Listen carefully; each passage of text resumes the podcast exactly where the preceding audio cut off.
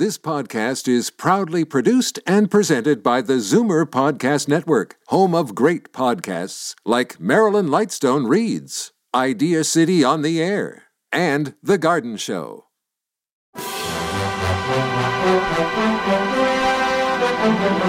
It's Zoomer Radio's Theater of the Mind with Frank Proctor.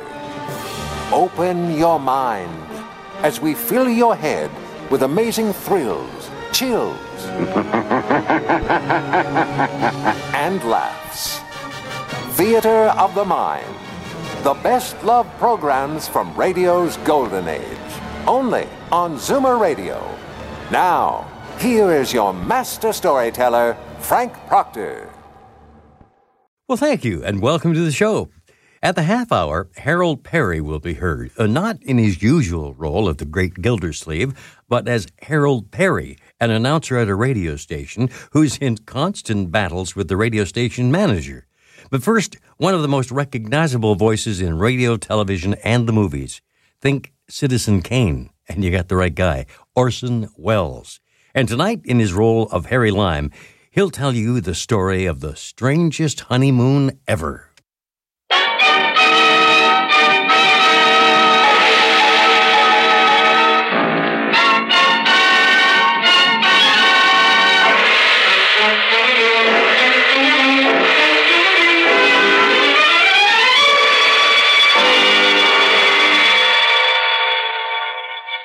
Presenting Orson Welles as The Third Man.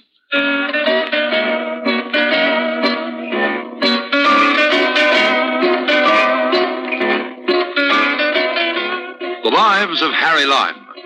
The fabulous stories of the immortal character, originally created in the motion picture The Third Man, with zither music by Anton Karas. This time, just for a change of pace, I've got a yarn for you about a honeymoon. That's the title I'm giving it. Honeymoon. In a minute you'll see why. It's about the strangest honeymoon that ever happened since honeymoons first began, since the first honeymooners in history left that garden back there, even before old Harry Lime was around. Yes, this one I'm going to tell you about is certainly the strangest of all. Stick around. See if you agree.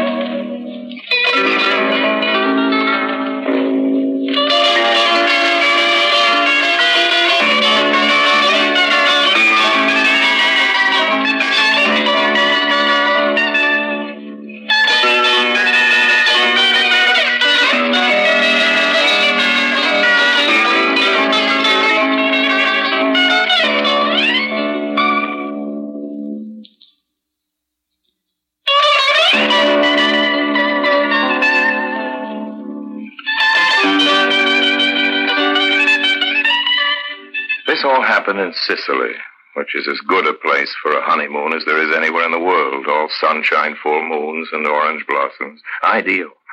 What was I doing there? Well, I wasn't on my honeymoon. I was in Sicily on business. That's really another story, but I was there to see an old friend of mine called Plucky Mariello. Well, doesn't matter what I was seeing Plucky about. Strictly confidential business, and besides, as I say, it belongs to another story. Anyway, I was there. I was in the bar of the Diodoro, that lovely honeymooners' headquarters. But I ran into the Countess.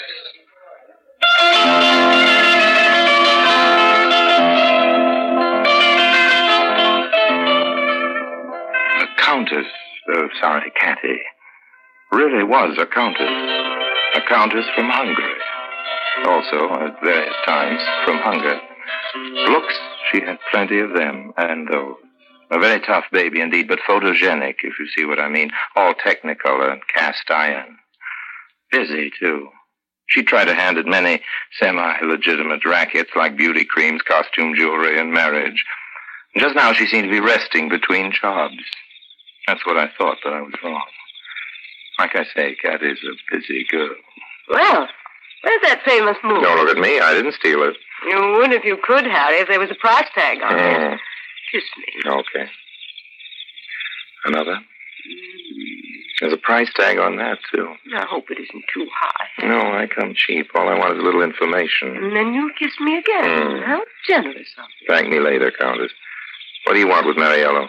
Why do you care what I want with Plucky? Well, you two used to have a thing, didn't you? What are you doing now, stirring up the dead ashes of your passion? I'm here on business, but you might try stirring up a few more ashes yourself. But stir gently, Harry. Gently. Plucky Mariello. Huh. I remember when he lived in a penthouse on the top of that big apartment building in West Los Angeles. Sunken bathtubs, ceilings in hand tools, suede, carpets that came up to your knees, and six bodyguards on the night shift alone. That was in the old days, of course, before Plucky came back from that disastrous little jaunt of his with Catty and discovered that Uncle Sam didn't want to let him back into the country. We'd shared the expenses on a hired car that took us back into the hills, the little town where Plucky had that villa of his, and which was where he'd happened to be born and where the Italian government said he had to stay. And on the way up, Catty told me the truth about what she was after. It's pretty good money. They pay your expenses, of course, and you get around. That's always important. Countess Catty, the demon lady photographer. What's the paper you work for? It's not a paper. It's a magazine, a picture magazine. The picture magazine, as a matter of fact, Blink. Oh, yes, Blink. The trouble is I'm not on the staff. I'm just a freelancer. But I've sold a few photos already, and if I can get onto something really good, you know, sensational, then they'll take me on. So to... here you are in Sicily, ready to take a lot of intimate little studies of the famous ex-gangster. What's Plucky going to say to that? What do you think? Uh, just what you do, honey. He's not going to like it one little bit. Mister Mariello's a respectable businessman these days, and there's one thing he hates more than the cops. It's publicity. I'm afraid you're right, but... maybe I can find some way of persuading him. Speaking of cops, look at that. What? Let us slow up. This is the Sicilian version of the good old-fashioned police roadblock. Thank you. Lucky stars for your American passport, Countess. I don't have one. Well, I do. That ought to be enough. Anyway, they're not looking for us. We're just innocent tourists. These babies are hunting big game. Yes, I know. You mean that bandit...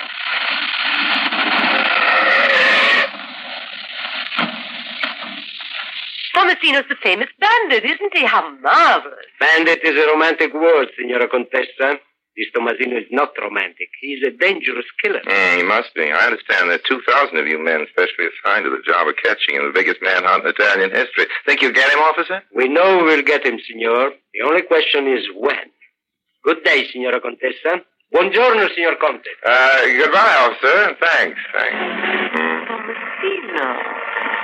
That was... really divine. Now, don't tell me you've got a romantic yen for a brigand. Just a yen to take his picture. Oh, oh what a spread that would make. A little tricky to arrange. Of course, but then everything's possible. Don't you think?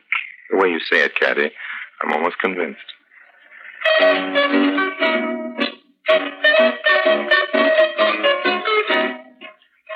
She asked me if I didn't think Plucky would be helpful in putting her in touch with this Tomasino, but of course that was out of the question. Between a Sicilian bandit and an Italo-American ex-racketeer, there's a lot more distance than you might imagine. But then look at it in the light of subsequent events. The distance was shorter than even Catty guessed. Anyway, this conversation, as I said, took place in the car on the way to Plucky's. And as I also mentioned before, he wasn't home when we got there. The butler let us in. Uh, yeah, the chief's expecting you both, but we're harvesting grapes now. The wine pressing starts soon, and he's in the village talking business with the buyers from Palermo. Uh, he'll be back any time. Uh, harvesting and wine pressing. How rustic can you get? Yes, I remember when Plucky's connection with alcoholic profession was considerably more adventurous. Well, there's liquor in the sideboard, if that's what you mean. Good stuff. Plucky told me to have the two of you make yourselves at home. Well, how sweet. And who is this dear little man on the sofa? Oh, him? Buongiorno. Buongiorno, signora. There, see, he's human. He can talk. I'll tell you the truth. This character just flew in from nowhere. Oh, it's one of the farmers, I guess. Something like that. I don't know, but if you want, lady, I can toss him out with pleasure. Oh, don't, don't dream of it. I you can leave us now. Oh, me? We'll make our own drink. Oh, all right. This little man seems to be harmless enough.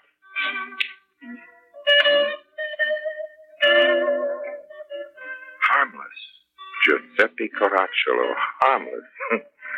Well, at this point, I didn't know he was either. Just a corny local that needed a haircut. That's what I thought, if I thought at all about it one way or another. Catty spent a couple of winters in this part of Sicily when she was a kid, and She's a great linguist anyway, so she and this grimy character on the sofa were buzzing away like crazy. And since I didn't dig the dialect, I wasn't paying any attention. And then, very suddenly, things began to happen. Catty and this character were chatting away, and then it seemed she got out her camera and took his picture. And that's when he drew the gat, a big, nasty-looking Mauser it was.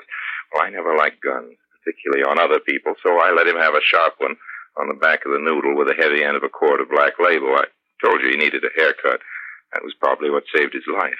That was quick work, hey? Yeah. What do we do now? Well, ring for that hoodlum of a butler, I should think, or call the cops. Oh, you crazy. I don't like the cops any more than you do, Countess, but in this particular case...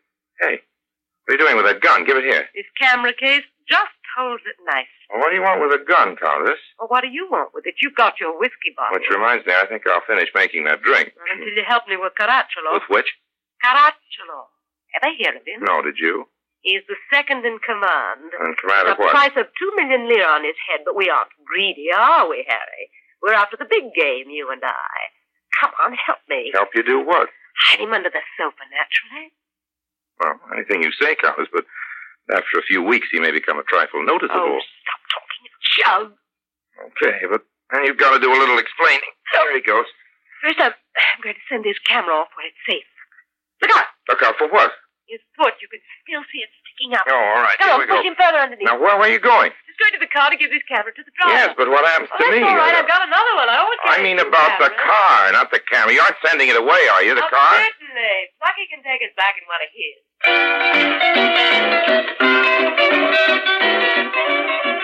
Well, anyway, I didn't have a chance to start getting lonely. I was still tucking my victim's foot under the sofa when...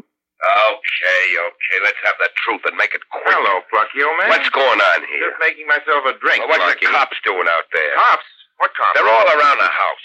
Plucky, darling, how marvelous to see you. Oh, it's you, is it? Of course, I warned you I was yeah, coming. I didn't get Plucky, you why. This is my friend, Colonel... Rocca. Colonel Rocca, how do you do? You're a cop, ain't you? Not exactly. Countess jumped to that conclusion when we spoke on the road. Actually, I am in the Italian army, assigned to this Tomasino business. Tomasino? That's the bandit?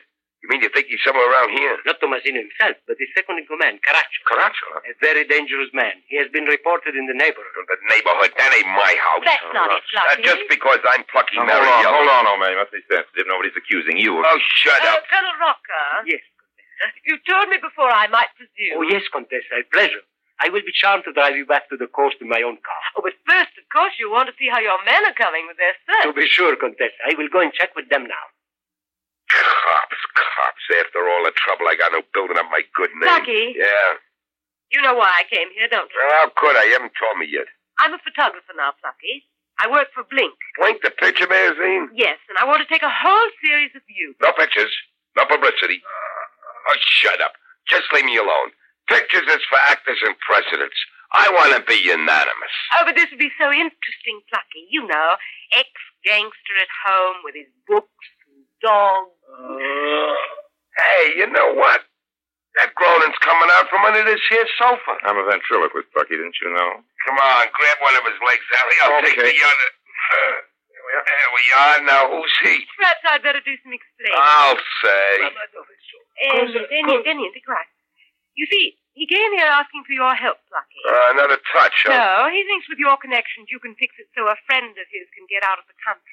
That don't sound legitimate to me, and if it ain't legitimate, I... Give me your drink, Harry. Who's his friend? Well, don't tell us, Catty. Let us guess. His friend is none other than the bandit Tomasino, right? Tomasino, now get him out of my house quick. I don't want no bandits Darn, here. I'm I've trying. already told you you aren't the man to smuggle Tomasino out of Sicily. No, I'm taking care of that. You? Certainly, darling. I am Harry. And all Plucky has to do is let me take those pictures. You heard me, Catty. No pictures. But, Plucky, darling, I've already taken one. When? When did you take any pictures? None of you, darling. Of Caracciolo. Now, hold on, Catty. It was like being photographed either, darling. But I made a nice shot of him just the same. Here, in this room. The room will show up very nicely in now, an enlargement. You... And that way, Colonel Rocca can see just where this bandit has been visiting. Oh, a frame-up. Where's that camera? Halfway back to the coast, darling, in a fast car.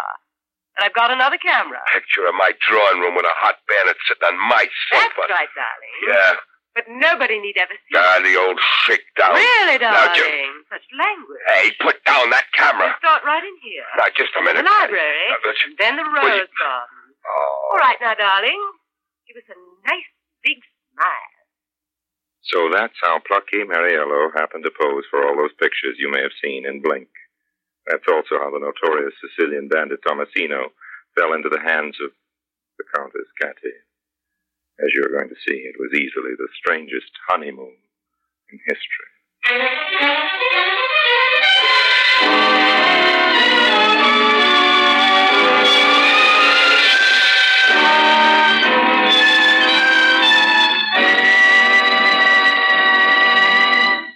Orson Welles returns in just a moment as The Third Man.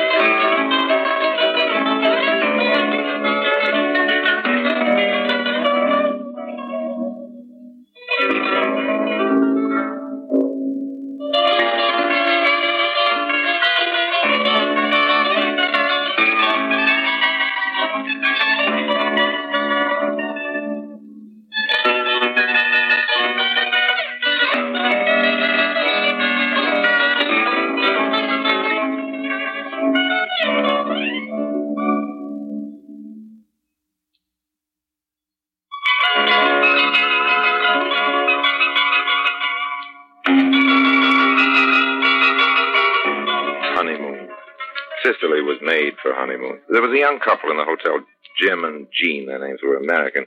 Nice kids. The classic honeymoon duet. I think they're the ones that gave Catty her idea. Now comes the really big job. We're pulling it off tonight. Now, the first thing to do... Now, wait a minute. Not so fast, Countess. What's the job? And anyway, where do you get this stuff about we? Well, there's twenty thousand dollars waiting for us in Tangier if we succeed. twenty thousand dollars? I go back to my first question. What's the job? The money's all arranged for. They gave me the code, and I sent the wire to the Tangier bank myself. I'd still like to know what we have to do for it. Don't be so tiresome, darling. For twenty thousand dollars, you'd do anything. True, true. Go on. I'm going to be the bride. We leave... The what? The bride. Well, that's what I thought you said. It. Who, who's the lucky groom? Is that what I have to do for my money, marry you? Nobody's getting married. We're just going to make it look that way. After all, what's less suspicious than a couple of honeymoons? Well, that all depends on what we're suspected of doing. Oh, you're not supposed to be part of the honeymoon? No, darling. You go along in the train as a sort of uh, lookout. Your real job is after the trip's over. Oh. And also tonight. You're the one who must drive up and get him in the hills. Drive up and get him in the hills? I'll give you the password, and they'll be waiting for you. Drive up and get who? Oh, don't be so stupid, darling. Who do you think? Tomasino, of course. Tomasino, you're kidding. I couldn't be more serious, Harry. You realize there are two thousand soldiers and carabinieri combing the country for him? There's a price on his head, dead or alive. twenty thousand dollars in gold is the price for him alive, Harry. The best I could get.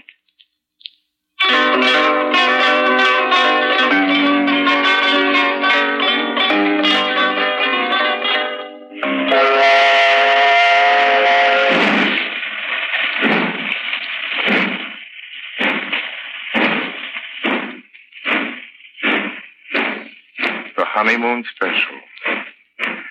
It leaves Taormina at eight. The next stop is Messina, an hour or so later. They made quite a couple, the Countess and the bandit. She dressed very carefully for the part, and if you didn't look too closely, they were quite convincing. An idea at that. Nobody expects a hot bandit to go away on a honeymoon. That Cat is a sharp customer, I knew that, but now I was beginning to give her credit for being even smarter than I thought, when suddenly, down the corridor, there came somebody who wasn't going to do that twenty thousand any good at all. Colonel Rocca in the flesh. He nodded and went right on past their compartment without so much as glancing at them. The next thing I knew, he was at the far end of the car talking to some characters who looked like cops to me. Not a very pleasant situation. I went back into the compartment and sat down opposite the bride and groom. They didn't say anything. He couldn't, of course. Tomasino only spoke some dim Sicilian dialect, and she was cuddling up to him in a way that made my flesh creep. I felt kind of silly sitting there facing that honeymoon couple. Definitely the third man. Don't look so worried, Harry. You're almost as bad as the blushing groom. I told you, Cathy. I'm, oh, here, I'm here. sure I saw Rocca oh, get on the here. train. What of it? What of it? The cops have orders to shoot on sight and shoot to kill.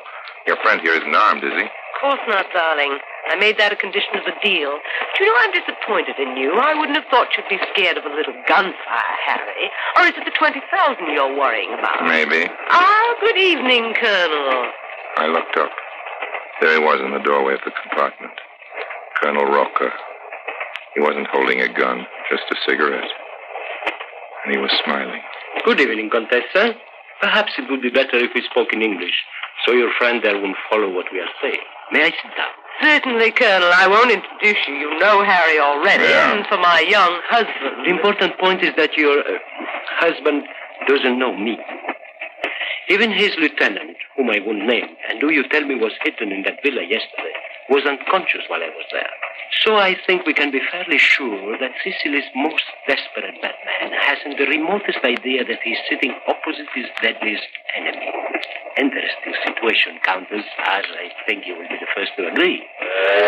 I'm never exactly at my ease with a cop, even when he's in plain clothes and carries an army rank, and the situation, as Rocca put it, was interesting in the extreme. This gentleman in front of me has a long history of violence.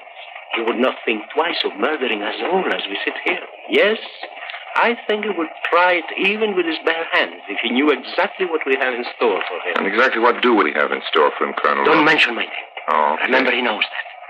He's been in the papers. There were those men of my command who were captured and tortured. They must have told him about me before they died. Now then, there is just three minutes left before we got into Messina. Let us be sure we are clear on our plans. Hey, excuse me, what plans? But surely the Countess has explained everything to you by now. No, I haven't, Colonel. You see, there hasn't really been time. Well, no. There is no time now. Mister Lime had just better keep out of the way. That no. is as near the train proper as possible. That won't be difficult since the south end of the platform will be kept clear of passengers. Most of my men will be in hiding at first, but about thirty or so will be disguised as porters with their machine guns behind pieces of luggage. Machine gun? The first thing to be sure about is that all passengers are well out of the line of fire. Line of fire? But he isn't armed. I'm beginning to gather that you're planning to arrest this man in the station, but why? Mister Lime, Sicily is a strange country. This man is hated by everyone. The people pray for his death. But there are very few men who would deliberately connive with the police for his arrest. You see, the police are regarded here as enemies. I can sympathize with that. We're coming into the station. I must go now, Countess. Remember the plan. On the signal, after you have led him out of the south end of the platform, you leave him. Do not come closer than twenty feet. That is enough for your pictures. And otherwise, I cannot be responsible for your life.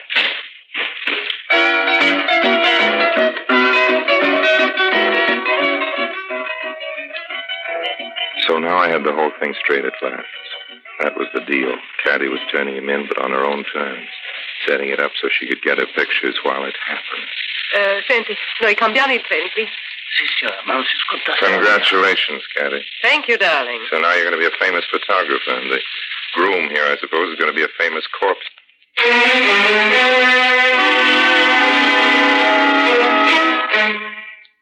The passengers were being herded to the other end of the station as she led him down out of the train.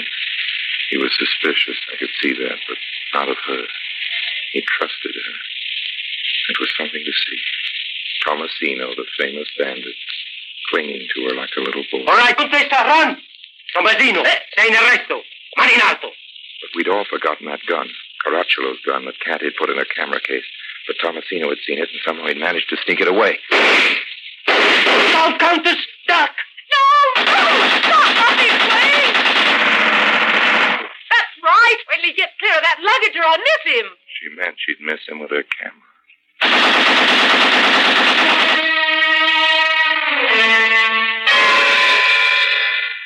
Harry, where are you, Harry? What's wrong? Did they get you? No, no, my other camera. Where is it? He's dying. Look, he's dying and I'm out of film. Here's the other camera. Good. I don't have time to reload. You hold this one and be careful of it. That's okay. The one I used for everything up to now. Oh, no, no. No what? And too late. He died on me. Wait. Wait, before they take him away, I'll get a shot of the corpse. Give me the other camera. Quick. Give you what? The I mean. camera I gave you to hold. I didn't have time to reload, so I just switched cameras. Yes, I know. But it was all over by the time I started him with the second one, so it doesn't really matter. I've got the whole thing in the first one, but where is it? Oh, uh, the, that was the camera. I Stop didn't... trying to be funny. Of course it was the camera. All right. All right, I was stupid. I let you hold it. I wasn't thinking. Now, what's your price? Price for what, Countess? That camera, you dirty... Language. Language, Countess, language.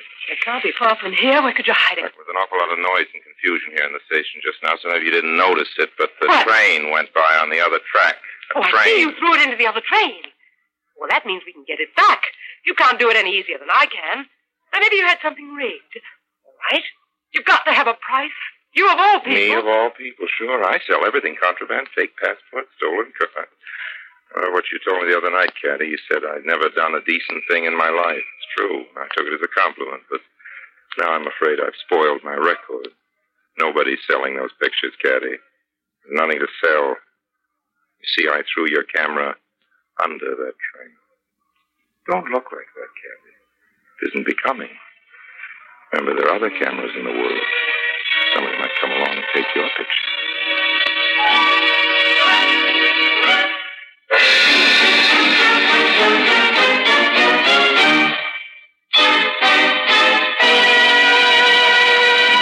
Harry Lime returns in just a moment.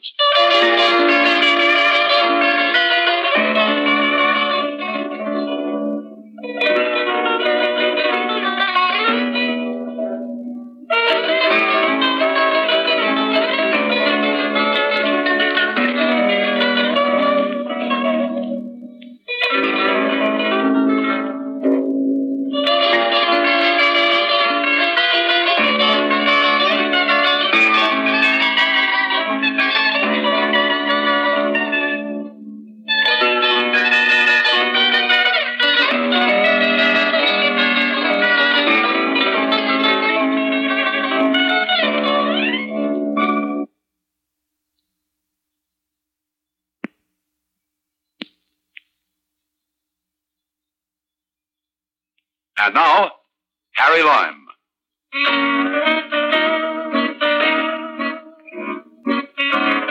Maybe you'd like to know what happened to the different people in this story. Tomasino, of course, is dead. His mother came up from that little town near Palermo, where he was born, to claim his body, and there was a lot of publicity. Blink ran a big picture spread on the funeral. You probably saw it. Pictures weren't by Catty, though. She never bought another camera. Quit journalism, as a matter of fact, after she met that Maharaja. He sailed into the harbor of Taormina with the biggest yacht anybody, even Catty, had ever seen. And who do you think sailed away with him when he left? Not Plucky Mariello, to be sure.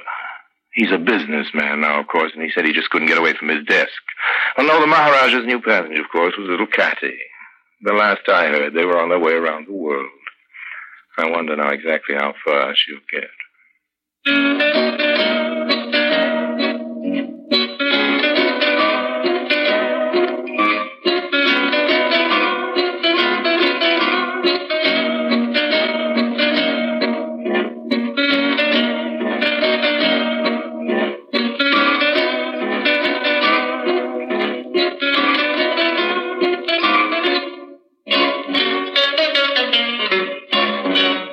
Stay tuned for Honest Harold next on Zoomer Radio. Time now for Harold Perry and another episode of Honest Harold. This show was first broadcast in nineteen fifty and's entitled The Plan to Rename Boomer Park. The Harold Perry Show. yeah, yeah, yeah, yeah.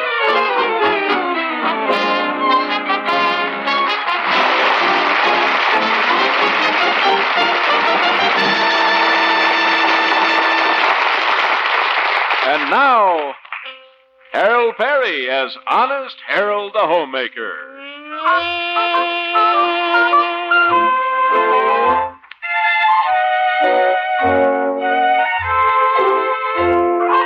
If you lived in Melrose Springs and you turned on your radio at ten o'clock in the morning, you'd hear a program that's very popular with the ladies.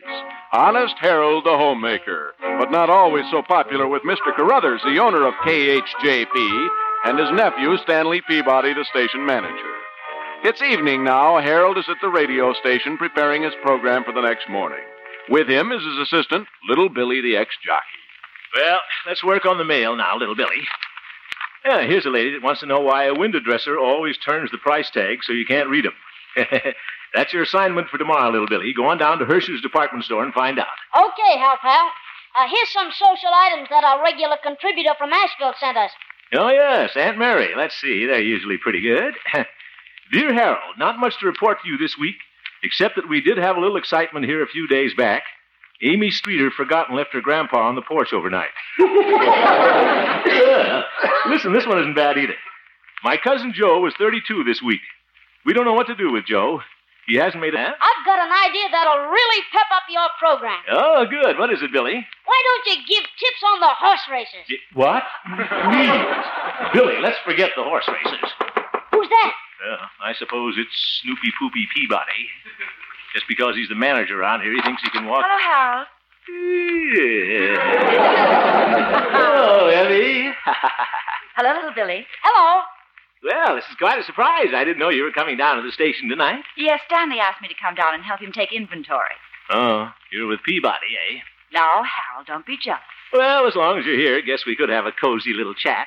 Yeah, let's have a cozy little chat. Uh, uh, Billy, weren't you going home early tonight and look over a racing form or something? Go home and... Uh-oh, I get it. Yes, he gets it. You want me to look over a racing form while you look over a filly? Yeah. Filly? That's silly, Billy. So long, Hal, pal. Imagine that little jockey having an idea like that. Well, Philly, uh, Evie? Dad, I just dropped in to say hello for a minute. Stanley's waiting for me. Stanley, huh? That professional nephew. That nincompoop. That... Oh, hello, Stanley. Nice seeing you. Hello, Ham. Uh, taking inventory, eh, Stanley? Guess you counted in old honest Harold, the homemaker. No, I was only counting the assets tonight. Liabilities tomorrow. Well, I led with my chin. Ready, Evelina? I'll take you home now. Well... Uh, Stanley, all through checking things around the station? Yes, of course. Uh-huh. Did you check the thermowattle? The what? Well, you're the manager of a radio station. You ought to know what a thermowattle is. Well... Why, if that isn't checked, Stanley, it could burn out the transmitter, um, explode the static condenser, and blow up the whole station. It could? Uh, Evelina, will you excuse me? I, I just remembered something. I'll see you later. You know, it's funny, but I've never heard of a thermowattle. You haven't? Neither have I. Yeah, yeah. Honest Harold, Rick. Well, all's fair in love and war and thermowattles. Come on, I'll walk you home. Oh, you don't have to do that. Can't have you walking all that way by yourself. But it's only three blocks. Not the way we're going. Yeah, yeah.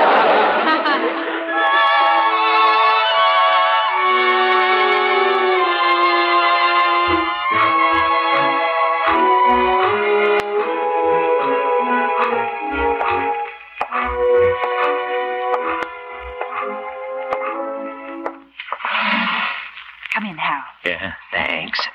You'll have to be quiet. Uncle Doc is asleep. Yeah, dear old Doc Yak Yak. How is the old veterinarian? I suppose he had a hard day manicuring sheep. Sit down, Harold. Guess I'll sit here on the sofa next to you. Uh, uh, uh, oop. What did I sit on? Oh, Encyclopedia Britannica. Aardvark to chromosome. Must have sat on aardvark. Well, uh, this is nice, sitting here with you. Yes, it is. Evie, how about a little kiss? No, Harold. There's no reason why we can't just sit here and talk. Talk? All right. How are things down at the office, Evie? Fine. Good. How about a kiss?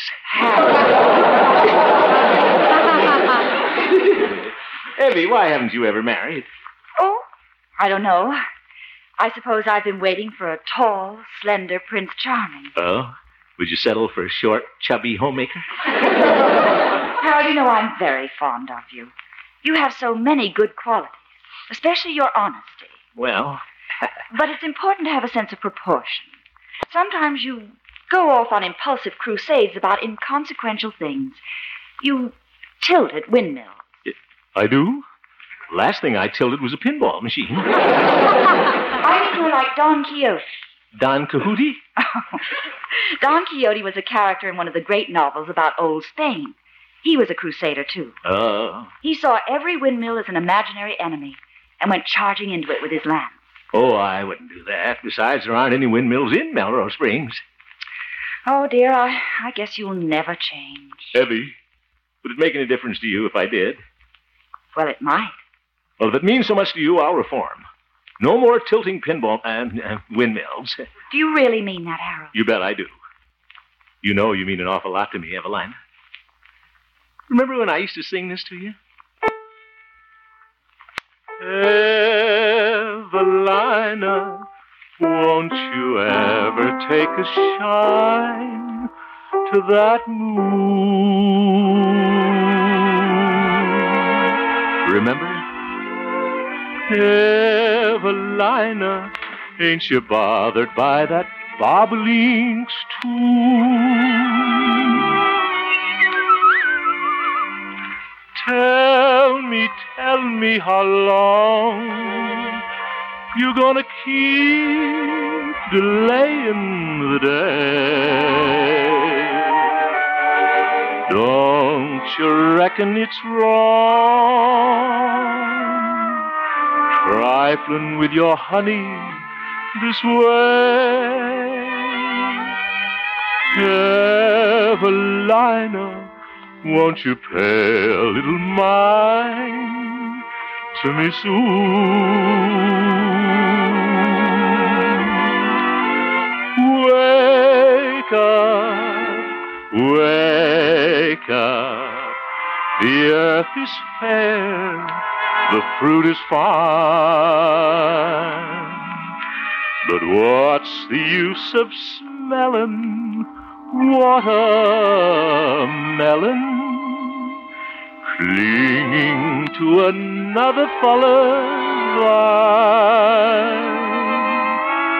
Evelina, won't you roll off that vine and be mine?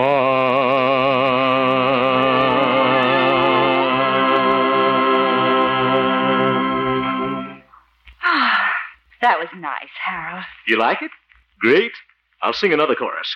Evelina. Hey, down there. Oh, it's old Doc Yak Yak. What does the old horse doctor want now? Evelina, did one of my animals get loose? Why, no, Uncle. Ah. Uh. Thought I heard a jackass braiding in the fire. I've been insulted. Good night, Evie.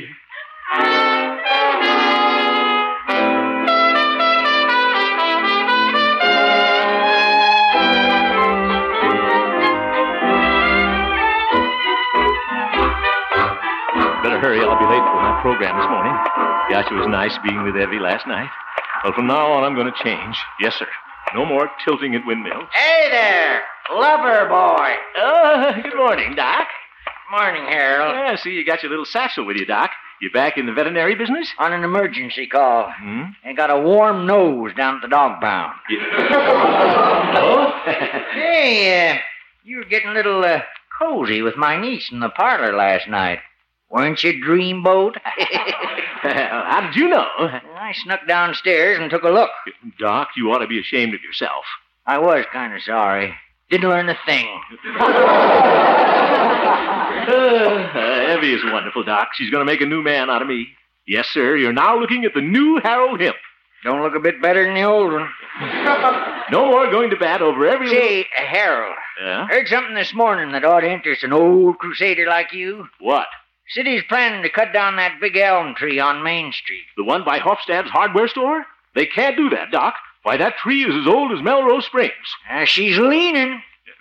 Old man Hofstad claims it might fall on his store. Says it's like living under the hanging sword of Damocles. Why, the old crab. I defy the city to cut down that tree. Just wait till you hear my program this morning. Woodman, spare that tree. Touch not a single bough. For years it sheltered me, and I'll protect it. Oh. That's a nice poem, but it don't rhyme. I just remembered something, Doc. If the city wants to cut down that tree, it's no affair of mine. What? It's just another windmill. Oh, it's a tree. I'm not interested. Not one little bit, Doc. I'm through crusading over these little inconsequential things. Harold, are you sick? What? Let me feel your nose. Yeah. Please, Doc. After all, what if they do cut down that elm tree? Just because the whole town's grown up around it?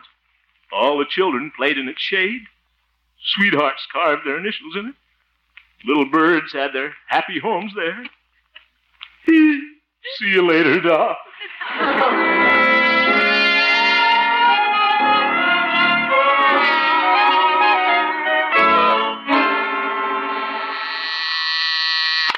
Good morning. This is Station K H J P, the station of the friendly frost warning. Honest Harold the Homemaker will be on in twenty minutes. I think. Off again, on again, Harold, they ought to call him. Well, good morning, Laurie. Good morning, Mister Hamp.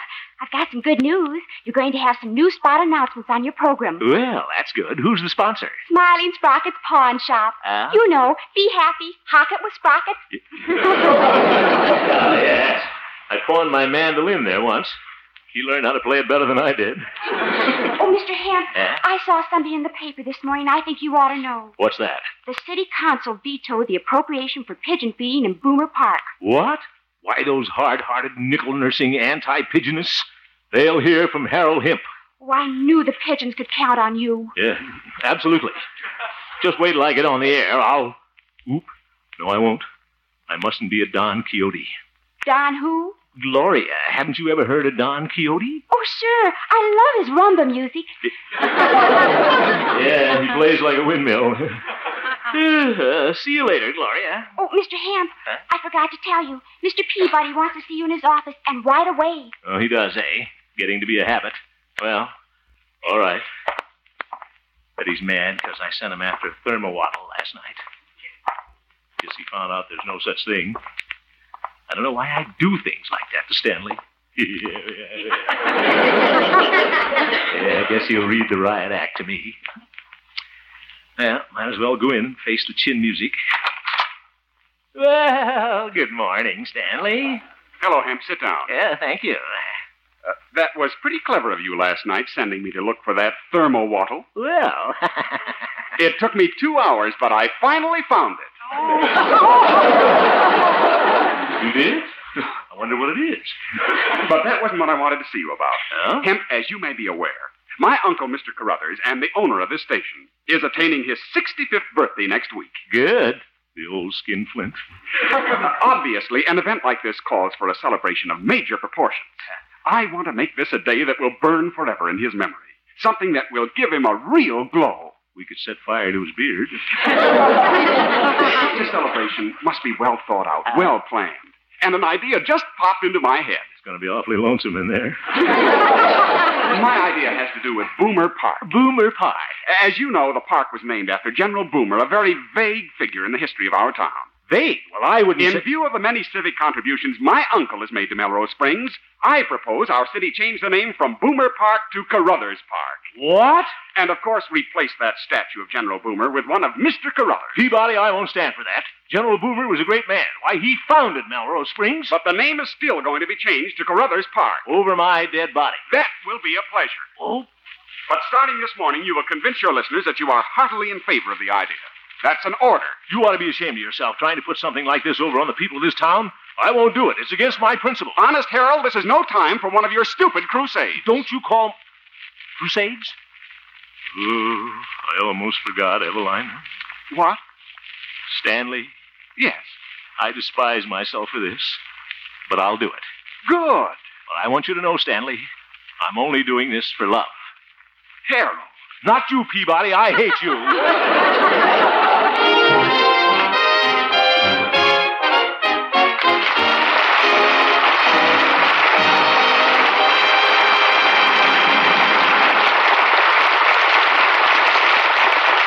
Return for the second act of our story, Honest Harold, in just a moment. Three more top stars check in next Sunday, October first, at C B S, The Star's Address. Amos and Andy will be back with the Kingfish and their other cronies, and Red Skelton will return for another great season of laughter with Junior, the Mean Widow Kid, Willie Lump Lump, and Deadeye the Cowboy. Be listening next Sunday night for the return of Amos and Andy and Red Skelton on most of these same C B S stations.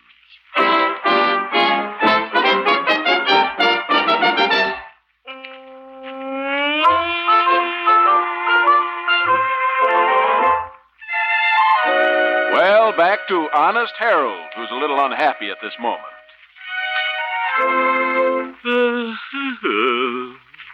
For For the first time on his Happy Homemakers program, Honest Harold let the people of Melrose Springs down. You said it. Against all his instincts, he came out in favor of changing the name of Boomer Park to Carruthers Park. Yeah, I could bite my tongue off. It's late in the afternoon, and Honest Harold is slinking down the hall of the radio station. Good night, George. Probably didn't hear me. Good night, Jerry. Must be busy working on those W four forms. Good night. Snob. uh, you might as well face it, Honest Harold. Ever since your program this morning, nobody's speaking to you. Good night, Harold. Good night, Peabody. There goes one windmill I ought to tilt. Relative. Uh, yes, Gloria? Gee, everybody's sure mad at you. Yeah, I'm aware of that, Gloria. Mister Feeney called from the post office.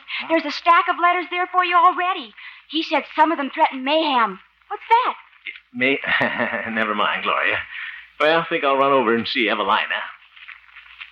Mister Hamp, mm-hmm. do you want me to take the calls that come in for you? No, better not, Gloria. You're too young to hear that kind of language.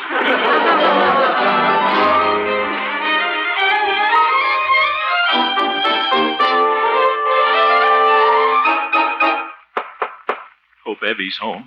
It'd be nice to talk to her. After all, I'm doing this for her. Oh, it's you. Good evening, Doc. Is Evie home? Nope. Oh? Be home soon? Nope. Oh. She's still over at Carruthers. She's taking dictation from him, too. Oop. Mind if I come in a while, Doc? Can't stop you. Well, what's new? Carruthers Park. Now, look here, Doc. Honest Harold. But, Doc, I'm doing this. Just goes to prove what I always said. Animals are more honest than people. Mm-hmm. Never catch a cow trying to sneak on a streetcar with a three-day-old transfer. Doc. Never heard of an Airedale being sent to jail for cheating on his income tax. Doc, what else could I do? All I know is I'm disappointed in you, Harold. Coming out in favor of changing the name of Boomer Park. You know everybody's against a thing like that. Why, if you keep this up, you won't have a friend in town. I don't care. I'm doing what I think is right, and I'll stand by it. I'm as honest as I ever was. I'm... I'm... I'm a low, crawling, miserable worm.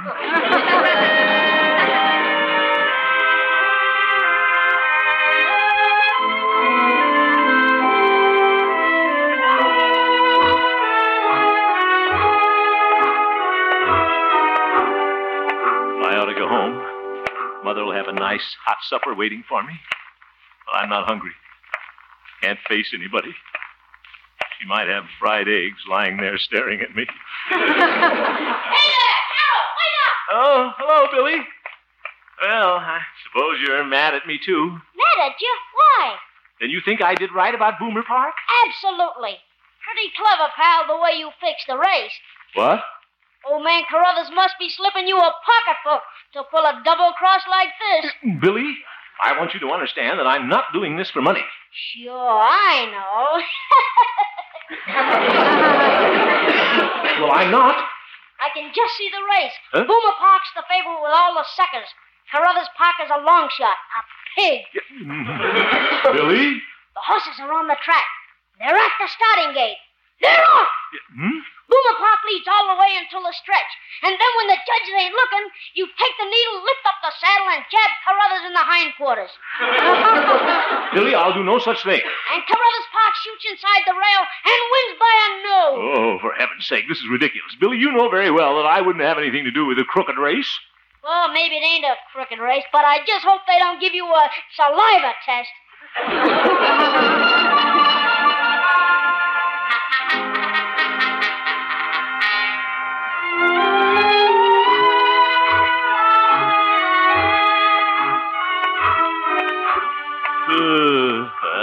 Why don't I go home? I'll have to go home sometime. Why didn't I pick some other place to walk? Boomer Park. If anybody sees me here, I'll get shot. Oh, hello, little pigeon. Well, come here, nice pigeon. Whoop. Flew away. He's mad at me, too. Uh, uh, what am I going to do? Who's that? Oh, General Boomer statue. Hello, General. How are things? Just think. Been sitting on that horse for eighty years. Must be getting saddle sore.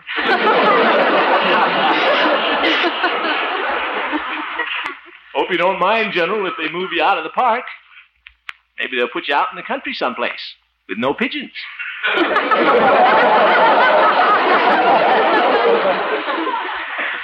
Hate to do this to you, General, but it's for love. You must understand about love. You had eleven children. Gosh, General, put yourself in my place. A man's got to be sensible sometimes. Got to play it safe. You do the same thing, wouldn't you? Wouldn't you? No. No, you wouldn't. I read about you in the Civil War. At the Battle of Antietam, you didn't say, let's play it safe. You said, follow me, I'm moving up. And at Stone Mountain, you didn't say, let's be sensible. You said, it's now or never, boys. Follow me. And at Missionary Ridge, did you say, let's run away today and fight tomorrow? No, you said, are you with me, boys? I'm going forward. And you won. General Boomer, I won't let you down. Tomorrow morning, Honest Harold is moving into battle. Pigeons, I mean, fellas, follow me.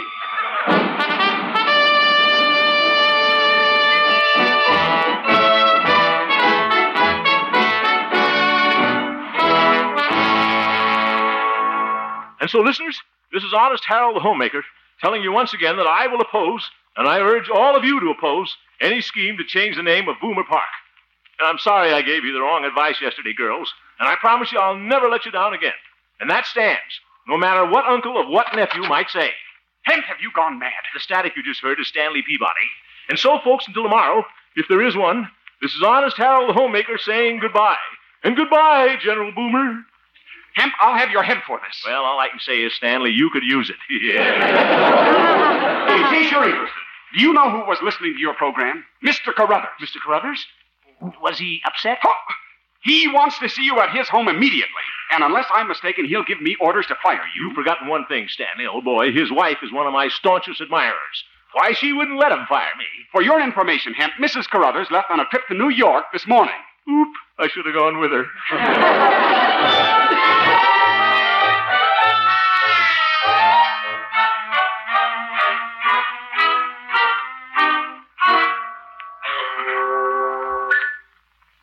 Well, here's Carruthers' mansion. Big. Looks more like a medieval castle. Probably has a torture chamber in the cellar for ex-employees. Door's opening. Sure needs oiling. Come in. So does he. Thank you. Big butler. So you're the butler here, eh? Well, how do you like butling? Must be a silent butler. I'm uh, here to see Mister Carruthers. Down the hall. Down, down the hall. Thank you. Thank you very much. Wonder what he charged to haunt the radio station. Uh, sure is a long hall. That big tapestry. What's that? Uh, and these knights in suits of armor. Wonder if they used to get two pair of pants for those suits. uh, this must be his study. Come in. Uh, Mister Carruthers? Mister Carruthers? You'll address me by my military title, sir. Major. Major? That's right. Major Aloysius Carruthers, Light Horse Cavalry, third Platoon, National Guard. Who are you? Harold Hemp, B P O E reporting, sir. Private. Oh, thank you. You, the young fellow, has a program on my station? Uh, yes, sir. Honest Harold the Homemaker. Um, songs, household hints. Why hint? Come right out and say what you mean. Uh, uh, oh, yes, sir, I'll do that. Why doesn't the old boy fire me and get it over with? Uh, how are things at the station? I may inspect there one of these days. Ready for inspection? Huh? Always be ready for inspection. Keep your shoes shine. Never volunteer. Remember that. Yeah. Oh, brother. Rent a life and live off the country. Now, young man, I heard you say something this morning about renaming Boomer Park. Oh, here comes the firing squad. Look there on the wall. Eh? Map of the Civil War, Battle of Antietam. I'm writing a book on that battle. Look at that pin, the big red one. Know what that is? A U S O unit? That serves General Boomer. Who? General Martin P. Boomer, one of the greatest tacticians of the Civil War. General Boomer? Follow me, I'm moving up, Boomer? His words exactly. Ah, oh, remarkable soldier. And that ant-brained nephew of my wife wanted to rename Boomer Park after me. Doesn't he know the difference between a major and a general? I'll explain it to him, sir. Right. Go back there, Hemp, and shake up that outfit. Tighten things up. Tell him to prepare for inspection. Yes, sir. It'll be a pleasure. Honest Harold, you're dismissed. Dismissed? Oh, you mean I can go?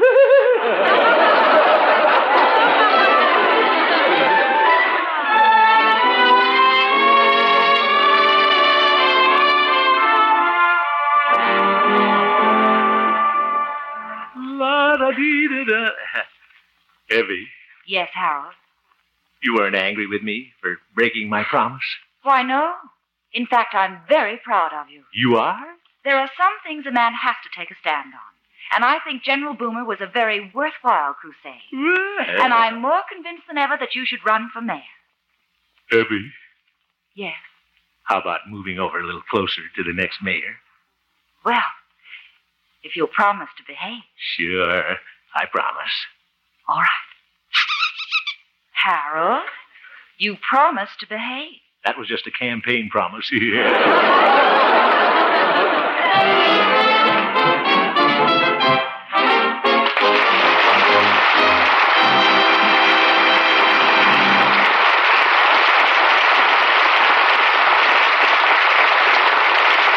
You've just heard the Harold Perry Show, Honest Harold. Supporting players included Francis Robinson, Ken Peters, Jerry Marin, Jack Moyles, and Will Wright, and featured Gloria Holliday as Gloria and Joseph Kearns as old Doc Yak Yak. Norman MacDonald directed, and the music was composed and conducted by Jack Meakin. Tonight's script was written by Gene Stone, Jack Robinson, and Dick Powell. Thank you for listening. Tomorrow night, it's Mister Keene, Tracer of Lost Persons, followed by Our Miss Brooks. Thanks to Joel Schoenwell and Paul Stringer for technical support. The executive producer for Theater of the Mind is Moses Neimer. I'm Frank Proctor. Have a great night. This podcast is proudly produced and presented by the Zoomer Podcast Network, home of great podcasts like Marilyn Lightstone Reads, Idea City on the Air, and The Garden Show.